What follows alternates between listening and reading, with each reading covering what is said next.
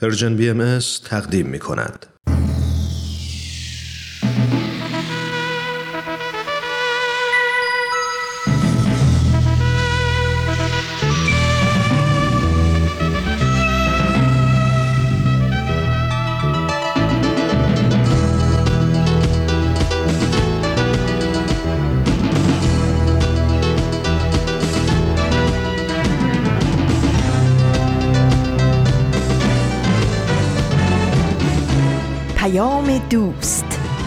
برنامه ای برای تفاهم و پیوند دلها.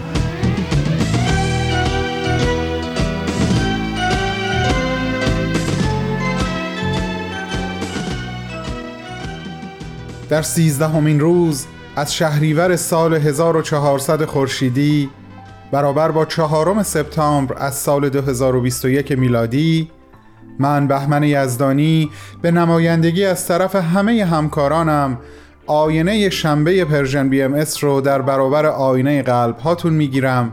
به این امید که در هم انعکاسی مداوم داشته باشند سلام.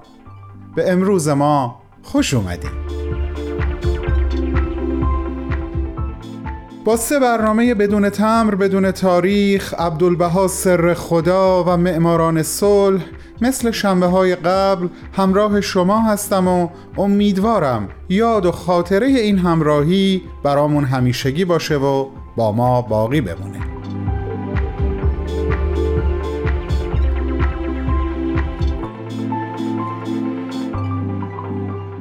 الان پخش اولین قسمت از نامه امروز از طرف من تقدیم به شما. تو این میونه راه عمر یک نگاهی پشت سرت بنداز بهمن. پشت سر حرفای دلتو تو این نامه ها به اونها پر از یاد و خاطره ها و شادی ها از یابی ها از آثارشون. خیلی از اون آدم ها دیگه تو این دنیا زندگی نمی‌کنن تأثیری که روی تو یا بشینی براشون نامه میشه اما در عالم خیال نامه تو می‌تونی اونها رو براشون بفرستی. نامه هایی بدون تمر. بدون تاریخ.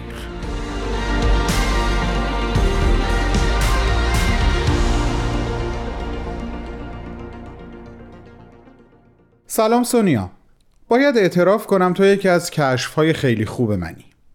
از اون مدل کشفهایی که آدم میره تا یه چیزایی راجع به یه آدم خیلی مشهور جمع کنه تا باهاشون یک نامه بنویسه بعد یه دفعه با یه آدم خیلی مهم اما غیر مشهور در زندگی اون فرد مشهور روبرو و توجهش کلی جلب اون میشه. اونقدر که تصمیم می‌گیره مخاطب نامه رو تغییر بده و برای اون کشف تازهش نامه رو بنویسه. اون کشف تازه برای من تو هستی سونیا. من تصمیم گرفتم این نامه رو به جای شوهرت یا کاملتر بگم شوهر معروف و بسیار متفاوت و عجیب و غریب و استثنائیت برای تو بنویسم. پس دوباره میگم سلام سونیا. از آشنایی هات. خیلی خوشحالم. خدایی در عرصه ادبیات سرزمین پهناور شما اونقدر قول بی همتا و زیبا وجود داره که انتخاب یک نفر از بین این همه حقیقتا کار سختیه. اما برای من به عنوان فردی که به آین بهایی باورمند هستم یک دلیل عاطفی برای انتخاب شوهرتو بین این همه قول زیبا و بزرگ ادبی وجود داشت. حالا در ادامه نام اونو برات میگم. بذار کمی از شگفت زدگی هام رو در ارتباط با خودت با تو در میان بذارم. چطوری از پس بزرگ کردن و تربیت سیزده تا بچه بر اومدی سونیا؟ آخه فقط این نبود که. داشتن یک شوهر نویسنده اون هم با خصوصیات اخلاقی و رفتارای عجیب و خاص و منحصر به فرد که در عین عاشق بودن به شدت بد اخلاق و خودرأی و لجباز بود خودش یک چالش بزرگه. اما حیرت من اینجا تمام نمیشه. فکر کنم اگه تو نبودی و دست نوشته های شوهرت رو پاک نویس نمی کردی هیچ کس حتی خودش هم نمی‌تونست دست خط خودش رو بخونه. شوخی نیست. تو بزرگترین و طولانی ترین رمان او رو که حدود سه هزار صفحه هست رو هفت بار بازنویسی کردی. بگم کدوم رمان؟ بذار یکم دیگه از این تعلیق ادامه پیدا بکنه. اسم شوهرت رو الان لو نمیدم هرچند که به احتمال زیاد تا الان خیلی از شنونده هامون دستم و خوندن و می‌دونن که من راجع به کدوم نویسنده روسیه صحبت می‌کنم.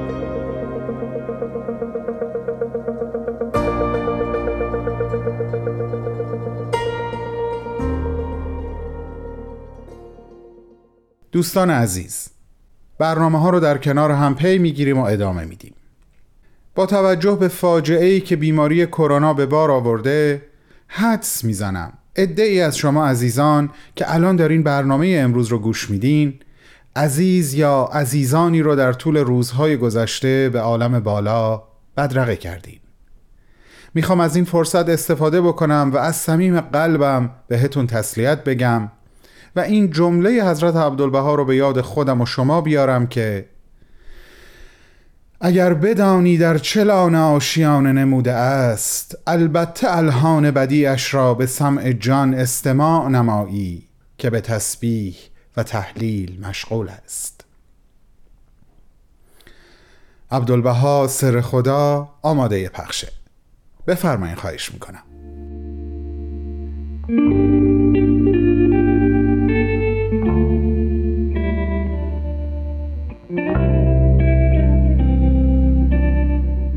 عبدالبها سر خدا.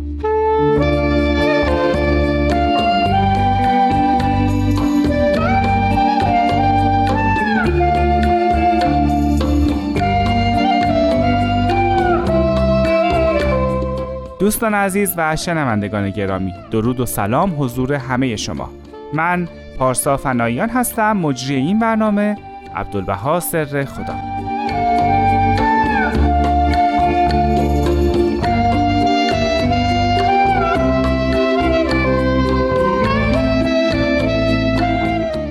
برنامه عبدالبها سر خدا اختصاص داره به حضرت عبدالبها و ما در این برنامه به نظرات، عقاید و اندیشه های اون حضرت در رابطه با موضوعات مختلف می‌پردازیم. حضرت عبدالبها فرزند پیامبر دیانت بهایی بودن و بعد از درگذشت پدر بزرگوارشون حضرت بهاءالله و طبق وصیت‌نامه اون حضرت جانشین ایشون شدن و سالها رهبری جامعه بهایی رو بر عهده داشتند. در این برنامه هر هفته استاد بهرام فرید ما رو همراهی می‌کنن. با من و استاد بهرام فرید همراه باشید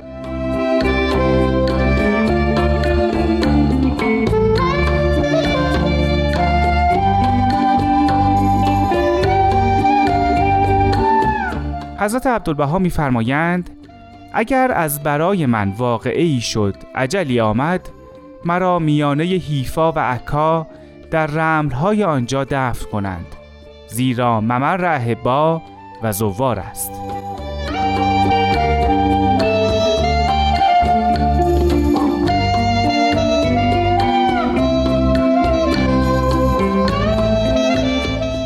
خب فکر کنم با این بیانی که از حضرت عبدالبها خوندم اولین سوال برنامه معلومه. به جناب فرید گفتم این بیان بیان عجیبیه و ازشون پرسیدم. با این بیان حضرت عبدالبها قصد دارن به ما چه چیزی رو بیاموزن. در وهله اول باید گفت که این بیان حضرت عبدالبها بیان شفاهی است خطاب به جناب بدی بشرویی که در ایامی که در سنوات 1915 و 1916 میلادی در حیفا و عکا در محضر حضرت عبدالبها بود گاهی از بیانات حضرت عبدالبها رو یادداشت کردن و در زمره خاطراتی هست که اگرچه بیان شفاهی است اما از اهمیت بسیار بالایی برخورداره. نکته در اینجاست که حضرت عبدالبها خودشون شخصا بانی ساختن مقبره حضرت اعلی در حیفا یعنی مقام اعلا بود. مقبره حضرت باب رو در حیفا ساختن. جایگاه این مقبره رو حضرت بهاءالله مشخص فرمودن. و هر عبدالبها در ساختن شش اتاق اولیه برای اون مقبره نخستین گام رو برداشتن. بعدها در زمان حضرت شوقی ربانی یعنی ولی امر بهایی این ساختمان مجلل شد کمال پیدا کرد و الان به شکل بسیار زیبایی تحت عنوان مقام اعلا برای بهایان مشهوره. در اینجا باید گفت که هر عبدالبها خودشون می‌دونستن. جایگاه بزرگان مثل حضرت بهاءالله و حضرت باب رو باید بنا کنن. به دستور خود حضرت بهاءالله. اما چرا برای خودشون چنین مقامی رو نخواستن؟ خب این آرزوی حضرت عبدالبها بود. شاید بتوان گفت که حضرت عبدالبها باز هم می‌خواستن در نوع زندگی و نگرششون به هستی به ما چیزی رو بیاموزن. اصولا هر کسی در زندگی خودش به پس از مرگ توجه داره. و دوست داره که پس از او ذکر خیر بشه. مقبره از او بنا بشه. روی مقبرش نوشته به یادگار ثبت بشه. اگر مشهور باشه عارفی قدیسی بر سر قبر او ساختمانی بنا بشه. بستگی به قربیتش به مردم. و نه البته به حق.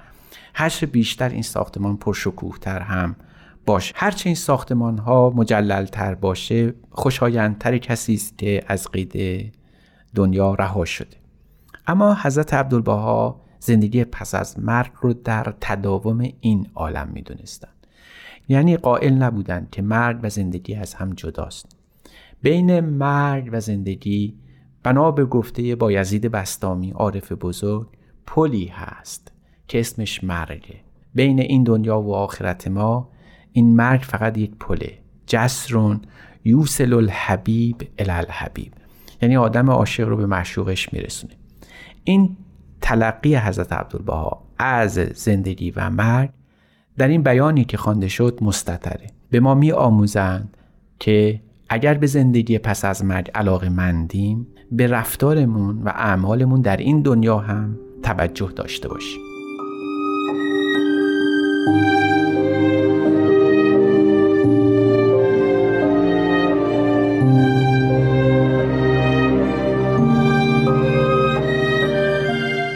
از جناب فرید پرسیدم کسی که به زندگی پس از مرگ معتقده تو این دنیا از نظر حضرت عبدالبها چطوری باید زندگی کنه؟ پیش از آن که به اصل مسئله بپردازم می‌خواهم به ذکر یک عارفی بپردازم. می‌گویند که یک صاحب ولایتی صاحب حکومتی داشت در ایام قدیم از مزرعه میگذشت یک دهقانی را دید. و به او گفت مذهب تو چیست؟ گفت مذهب من برزگری است خیلی تعجب کرد. گفت من از مذهبت می‌پرسم نه از شغلت. گفت مذهب من همان برزگری است. یعنی آنچه را که میکارم درو خواهم کرد. اون عارف می‌خواست به ما این رو یاد بده که زندگی پس از مرگ ما نوعی برداشتی است که در این عالم از اعمالی که انجام میدیم هست. یعنی ببینیم در اینجا چه می‌کنیم که انتظار داریم در جهان بعد اون اتفاق برای ما رخ بده. این نحوه تجارت هم نیست. یعنی گونه ای زندگی باید کرد که در اون دنیا توقع داشته باشیم مطابق با اون نحو زندگی با ما برخورد بشه. حضرت عبدالبها دارن به ما یاد میدن که نتیجه اعمال ماست که دنیای بد رو می‌سازه. یکی از این اعمال و وظایف اخلاقی ما می‌تونه عبودیت و فنا باشه. حضرت عبدالبها نه در این بیان بلکه حتی در اون مناجاتی رو که به مناسبت روز درگذشت ایشون بهاییان عالم می‌خوانند که تحت عنوان مناجات لقا مشهوره. در اونجا قطعه ای هست که تایید همین مطلبی است که در ابتدای سخن خوانده شد. وجعلنی قبارا فی ممر الاحبا. وجعلنی فداء للارض التي وتعتها اقدام الاسفیاء فی سبیلک. مضمون این است که من رو قبار راه احبا دوستداران حضرت بهاءالله کن. در این بیان هم همین نکته مد نظره.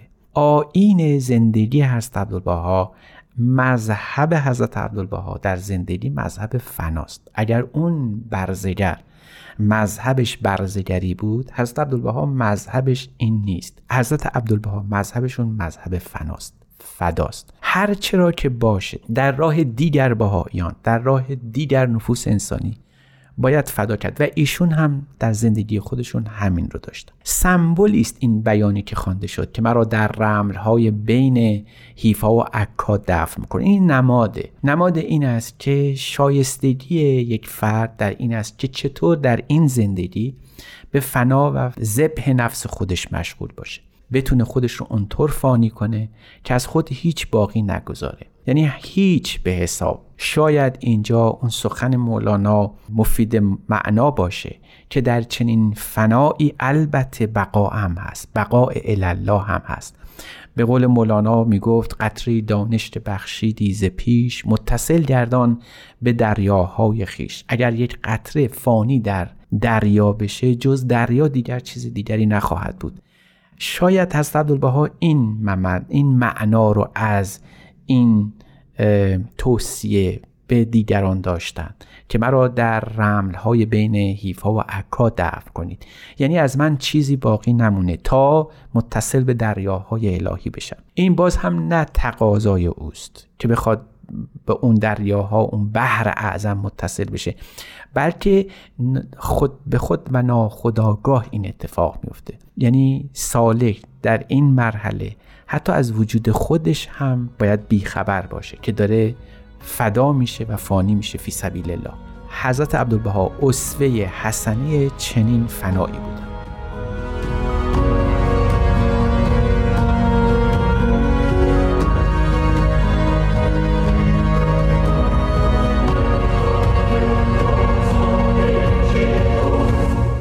دوستان عزیز به برنامه عبدالبها سر خدا گوش میدین. همونطور که شنیدین منش حضرت عبدالبها در این زندگی بر پایه فنا بوده و توصیه اون حضرت هم برای ما همینه.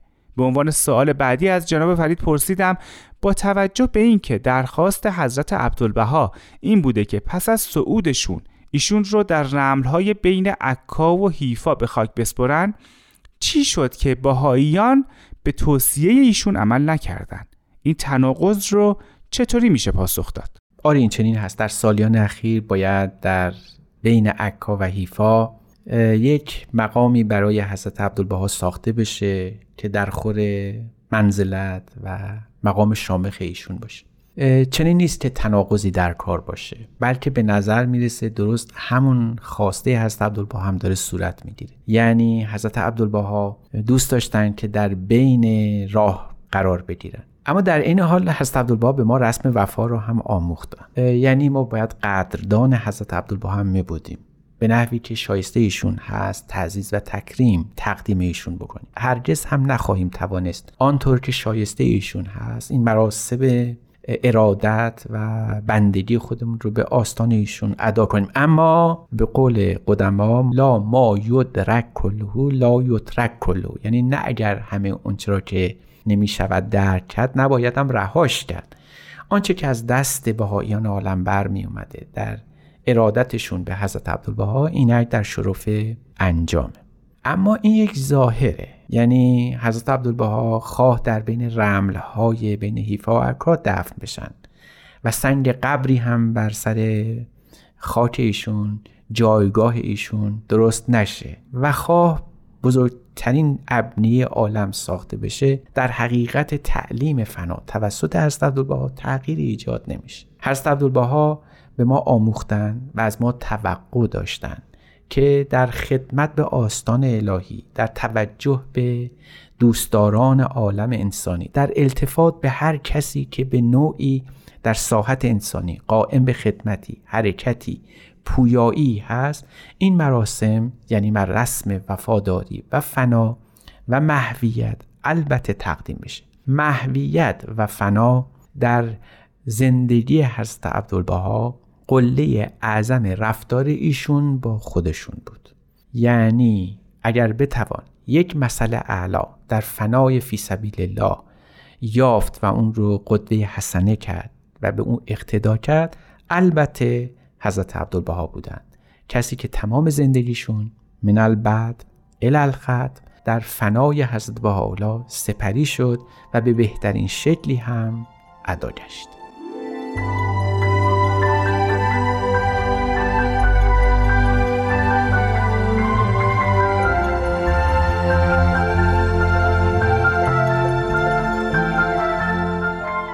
و اما فنا واژه‌ای عجیب که در طول تاریخ ادیان در موردش صحبت بسیار شده و روایت‌های مختلفی در مورد اون وجود داره. از جناب فرید در همین رابطه پرسیدم و ازشون خواستم که توضیح بدن فنا از دیدگاه دیانت باهایی و حضرت عبدالبها چطوری تعریف شده. معنی فنا فی سبیل الله جز آخرین مراحل سیر و سلوک هست و عطار در منطق و تیر خودش آخرین وادی از هفت وادی رو همون فنای فلا و بقای بالله دونسته.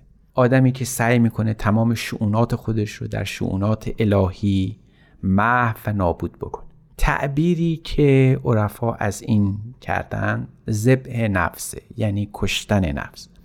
اما مرادشون قصابی و قتل نبوده. مرادشون این بود که آدمی در همه حرکات و سکناتش در همه نیات خودش بتواند جز خدا نیندیشد و جز خدا هیچ انگیزه ای رو در کارهایی و اعمال روزانه خودش ملاک قرار نده. به همین سبب شاید بتوان گفت که دشوارترین کار هم همین بوده. تمثیل های زیادی برای او به کار بردن. تمثیل های زیادی برای ذبح نفس یا فنای فی سبیل الله به کار بردن. شاید در مسئله عطار همون آتش و پروانگان باشن. که عطار گفته بود پروانه ها می‌خواستن ببینن آتش چیست. خب فرستادن اولی رو. اولی آمد گفت یه چیزی دودی از آن بلند میشه. دومی رو فرستادن. گفت من دیدم شله ای داشت و به آسمان می‌رفت. گفتن اینم درست نفهمیده آتش چیست. سومی رو فرستادن و دیگه از او خبری نشد. صاحب مقام سرپرست پروانگان رهبرشون گفت این فهمید که آتش چیست. چون از وجود او دیگر چیزی باقی نموند. به آتش پیوست و جز آتش نشد. تمثیل دیگری رو هم عارفا به کار بردن. شاید این از مولانا گویاتر باشه انسانی تر باشه. مولانا در ضمن یک حکایتی که در دفتر اول هست می‌گوید یه روزی عاشقی بعد از تقلاهای بسیار به در خانه معشوق رسید. آن یکی در یاری بزد. در خونه رو زد. معشوق پرسید که تو کیستی عاشق گفت منم. گفت این منم که نشد جواب. تو تویی و من من. عاشق و معشوق که نمی‌تونن اینطور باشن که. تو هنوز به مقام عاشقی نرسیدی. عاشق بیچاره از در خونه رانده شد. یک سال رفت تهذیب نفس کرد برگشت. این بار در زد. معشوق پرسید کی هستی؟ گفت تویی. گفت حالا که منم دیگه دوتا در یک بیرون و درون نمی گنجن. پس داخل شد این تلقی انسانی است از انسان. یعنی عاشق بود هستی انسانی داشت اما جز معشوق چیز دیگری نمی‌دید. آیا به خاطر داریم که حضرت عبدالبها در یک مناجاتی فرموده بودند که جز تو نجویم جز راه محبتت نپویم جز تو نخواهم و جز تو نپرستم؟ تعبیر روانی است از فناع فی سبیل الله آدمی که در تمام اعمال و شعون زندگی خودش جز خدا نبینه و جز به خاطر خدا زندگی نکنه و جز به خاطر خدا اقدام به کاری نکنه این شاید همان معنای فنای فی سبیل الله باشه.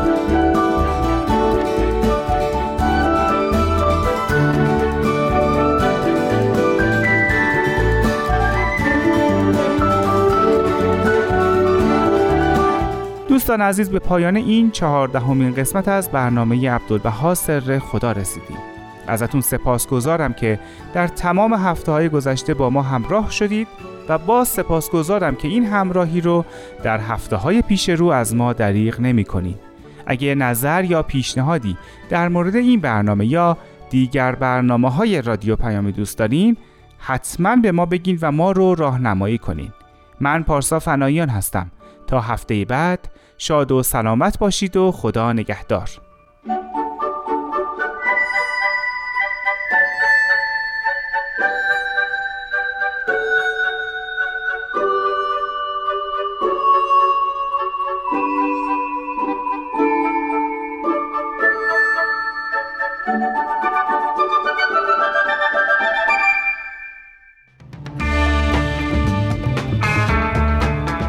شنوندگان عزیز رادیو پیام دوست سلام هر سهشنبه با چهارمین فصل از مجموعه به سوی دنیای بهتر در خدمتتون خواهیم بود و این بار قراره تو این اوضاع آشفته‌ای که فراگیری کرونا برای خیلی از ما ایجاد کرده و به خصوص ممکنه روی کسب و کارمون تأثیرات منفی گذاشته باشه با هم از مسائل اقتصادی صحبت کنیم.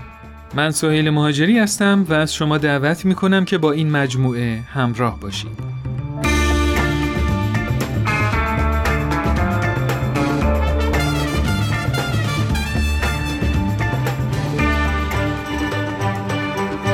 برکشه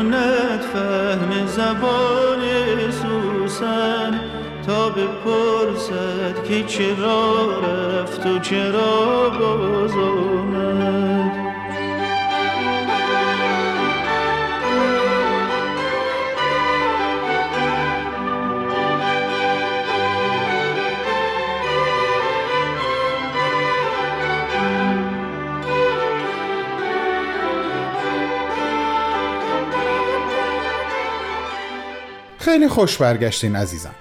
صفحات Persian BMS در فیسبوک، SoundCloud، پادکست، تلگرام و اینستاگرام رو فراموش نکنین.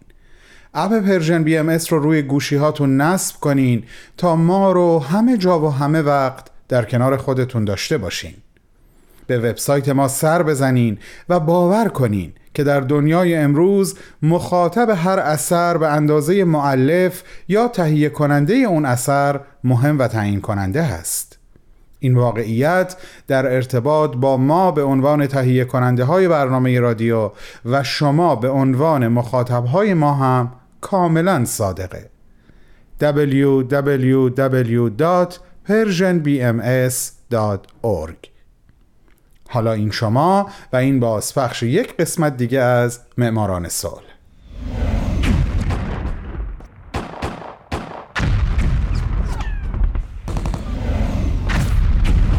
معماران صلح.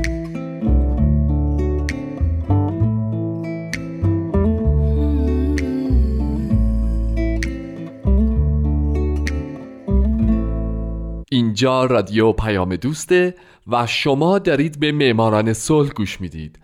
آقایی می‌کنید اگه به موج رادیوتون دست نزنید.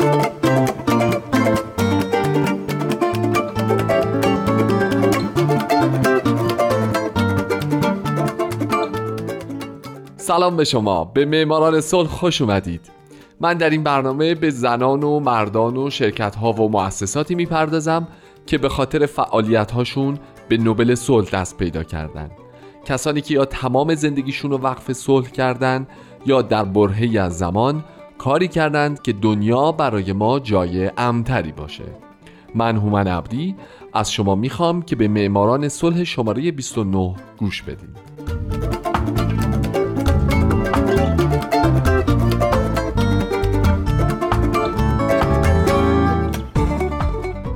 این هفته سال 1925 میلادی سر آستن چمبرلن.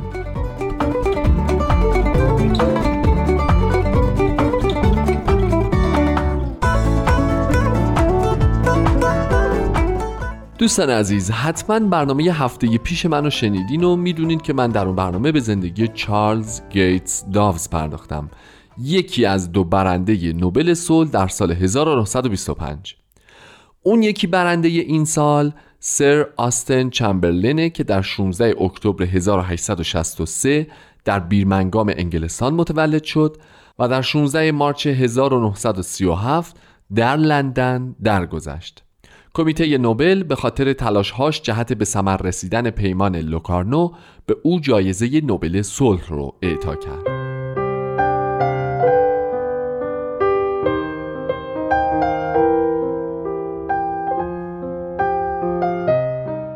آستن پسر سیاستمدار معروف جوزف چمبرلین بود. همچنین برادر ناتنی او نخست وزیر انگلستان بود بین سالهای 1937 تا 40 آستن هم مثل پدر به سیاست روی آورد. اما خیلی قبل از اون تحصیلات ابتدایی خود رو در دبیرستان راگبی و تحصیلات دانشگاهیش رو در کمبریج به پایان برد و حدود یک سال علوم سیاسی خوند در دانشگاه برلین. بعد از اون رفت بیرمنگام و شد منشی خصوصی پدرش و پنج سال بعد در سال 1892 وقتی 29 ساله بود اونقدر با تجربه بود که مردم بهش اطمینان بکنن و بشه نماینده وستشایر شرقی در مجلس عوام. البته سالها بعد وقتی پدرش درگذشت او به جای پدرش شد نماینده بیرمنگام غربی و تا آخر عمرش این کرسی رو در اختیار داشت.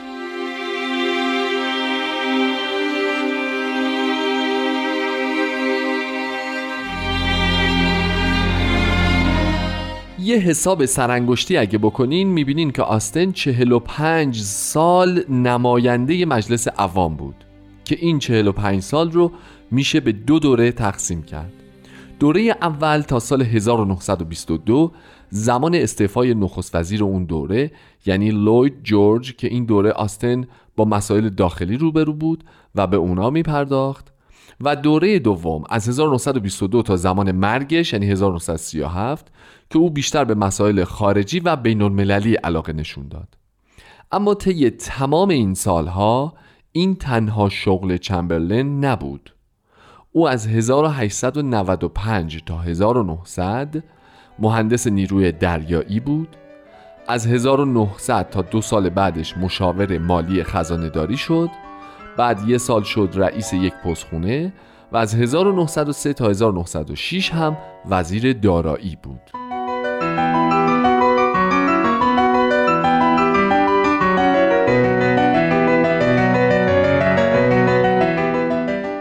توی این کارهای کوچیک کوچیک چمبرلن نشون داد که آدم بزرگیه. به خاطر همین در سال 1918 در حکومت ائتلافی دیوید لوید جورج شد وزیر دارایی و بدهی انباشته پس از جنگ بریتانیا رو پرداخت کرد و ثبات ارزی رو حفظ کرد و اعتبار ملی رو تقویت کرد. در سال 1921 او شد رهبر حزب محافظه کار. در همین زمان دولت ائتلافی لوید جورج انواع و اقسام رسوایی به بار آورد. به خاطر همین اعضای حزب محافظه کار می‌گفتن باید ائتلافشون رو با نخست وزیر ملغا بکنن. چمبرلن زیر بار نمی‌رفت اما اعضای حزبش یه جورایی شورش کردن و این اعتراف رو کنسل کردن و چمبرلین هم که دید اینجوریه بیخیال رهبری حزب شد و استعفا داد. او یه رکورد جالب داره و اونم اینه که تا سال 1997 و تا قبل از ویلیام هوگ تنها رهبر حزبی بود که نخست وزیر نشد.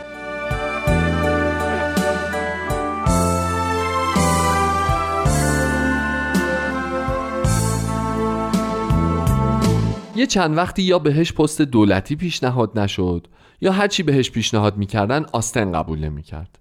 اما بالاخره آستن در سال 1924 شد وزیر امور خارجه و تا سال 1929 در این مقام باقی موند. میگن آستن در گرفتن تصمیم خیلی واقعبین آینده نگر و در پیگیریهاش صبور مصمم و مدبر بوده. همچنین اون بسیار معدب با کلامی روان و یه مذاکره کننده عالی هم بوده و رفتاری جذاب و ظاهری برازنده داشته. خلاصه آنچه خوبان همه دارن رو آستنخان چمبرلین یه جا داشته. پس با این حساب پر بیراه نبوده که خدمات درخشانی در دوره وزارت امور خارجه به کشورش بکنه. از جمله همون به امضا رسوندن پیمان لوکارنو که همونطور که گفتم آستن چمبرلن به خاطرش نوبل صلح گرفت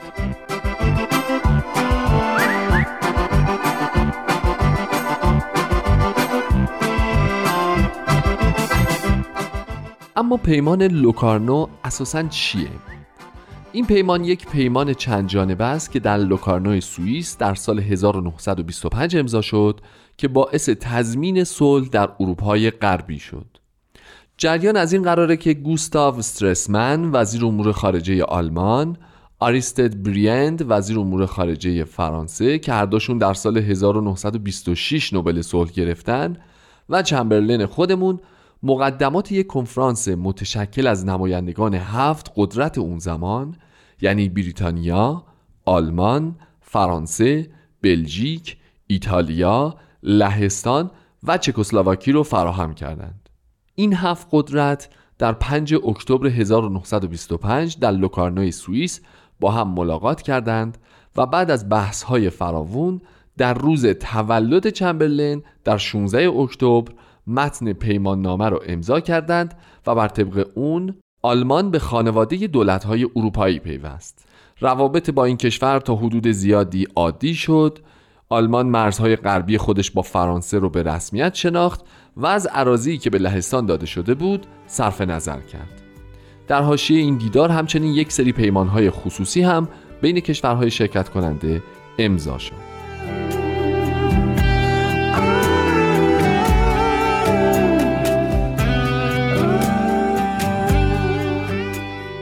آستن چمبرلند یکی از دو برنده جایزه نوبل صلح در سال 1925 بعد از برگشت به کشورش با استقبال بینظیری روبرو شد.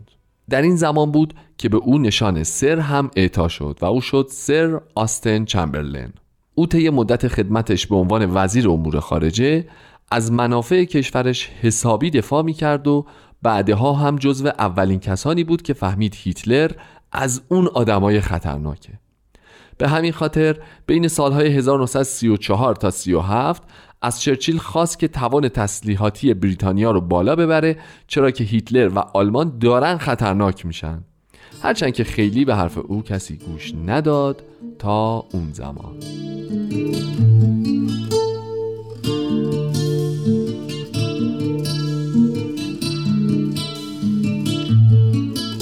یه چیز جالب این که حتی در اوج قدرت چرچیل چمبرلین بیش از او مورد احترام بود و اعضای جوان حزب او رو الگوی خودشون قرار می‌دادند. اما هرچی به اواخر زندگیش نزدیکتر می‌شد سر آستن بیشتر راقب می‌شد که از سیاست کنارگیری کنه و این کار رو تا حدودی هم انجام داد. او از یه سری از فعالیتاش استفاده داد چون معتقد بود دیگه جوونا باید بیان و جای اون رو بگیرن. اما همچنان در مجلس عوام حضور داشت و با لحنی آمرانه و مسلط درباره موضوعات مختلف سخنرانی می کرد.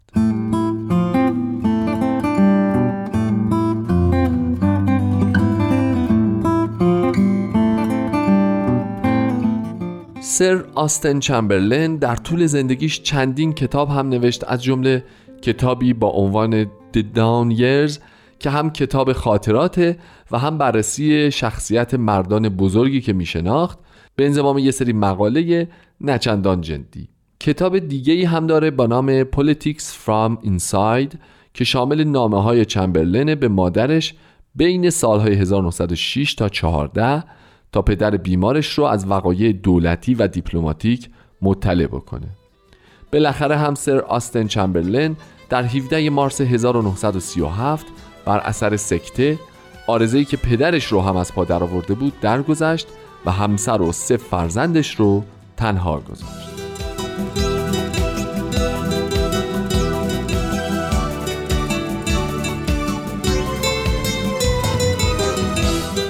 خب دوستان خوب شنونده برنامه معماران صلح 40 50 ثانیه دیگه 29 همین قسمت از معماران صلح هم تموم میشه.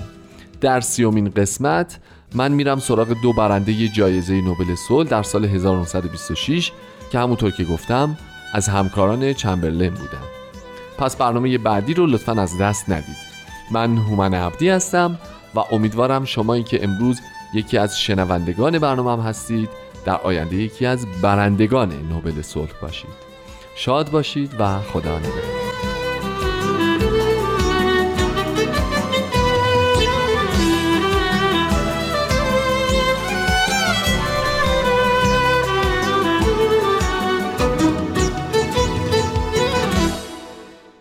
من بهمن یزدانی کماکان در خدمت شما هستم و از این بابت خوشحالم.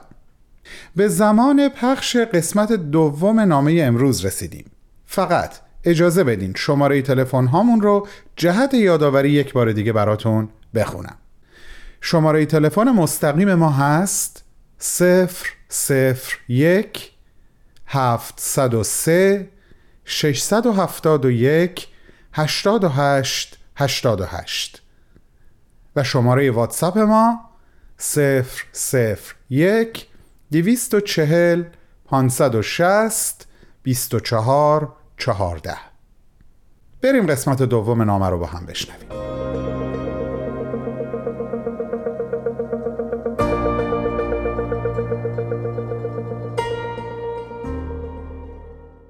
چه مسیر پرفراز و نشیبی رو از اوان جوانی تا لحظه آخر زندگیش طی کرد شوهر تو سونیا.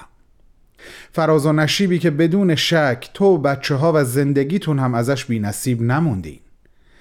الان به خاطر آوردم که اون هیچ وقت دلش نمی‌خواست صورتش رو توی آینه ببینه و این حس شاید از حرف مادرش ناشی می‌شد که در کودکی به او گفته بود. ببین پسرم با این قیافه‌ای که تو داری کسی تو رو دوست نخواهد داشت. پس سعی کن عاقل و مهربان باشی تا تو رو دوست بدارن. حالا عاقل بودن که جای فکر داره اما او در پس ظاهر خشنی که داشت حقیقتا مهربان بود سونیا. کسی که به عنوان یک اشرافزاده تصمیم گرفت همه ثروتش رو به فقرا و دهقانان ببخشه پا به پای رعیتی که داشت در مزرعه کار کنه بره کفاشی و پینه دوزی یاد بگیره گیاهخوار بشه. و شاید همه یا بخشی از اینها نتیجه مطالعه متون دینی و تاریخ ادیان بود و احتمالا در جریان همین مطالعات بود که با آین بهایی و حضرت بهاءالله شارع این آین آشنا شد و زمانی که ایشون در عکا زندانی امپراتوری عثمانی بودند نوشت کلید صلح جهان در دست زندانی عکاست. جمله ای که الهام بخش همکاران من در Persian BMS شد برای ساختن انیمیشنی به نام کلید رهایی درون قفس که الان در وبسایت و صفحات Persian BMS در شبکه های اجتماعی در اختیار علاقمندان هست. راستی تا یادم نرفته برای شنونده هامون بگم اون رمانی که تو هفت بار بازنویسیش کردی رمان جنگ و صلح بود. ازت ممنونم سونیا. ممنونم که لئو رو با همه اخلاقهای سختش تحمل و همراهی کردی و عاشقش موندی. حتی وقتی در سن 82 سالگی همه چیز و همه کس رو رها کرد سوار قطار شد و گفت میرم به سمت آزادی. هرچند که در ابتدای همین سفر عجیب در یکی از ایستگاه های متروک قطار عمر زمینیش به انتها رسید. لحظه آخر کنارش نبودی اما وقتی بر سر بالینش آمدی دست های بی حرکتش رو بوسیدی. دست هایی که برای ادبیات روسیه و جهان زحمت فراوان کشیده بودند. با عشق، احترام و ارادتی جاودانه به پیشگاه تو و همسرت نویسنده نامدار عالی جناب لئو تولستوی بهمن و دوستانش.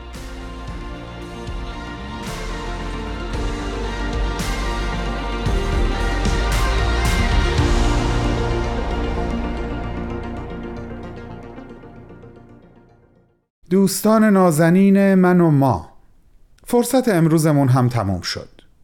به احترام شما و سهمی که از رنج و سختی این روزهای بیماری فراگیر بر جان و دل دارین جلوی پاتون بلند میشم.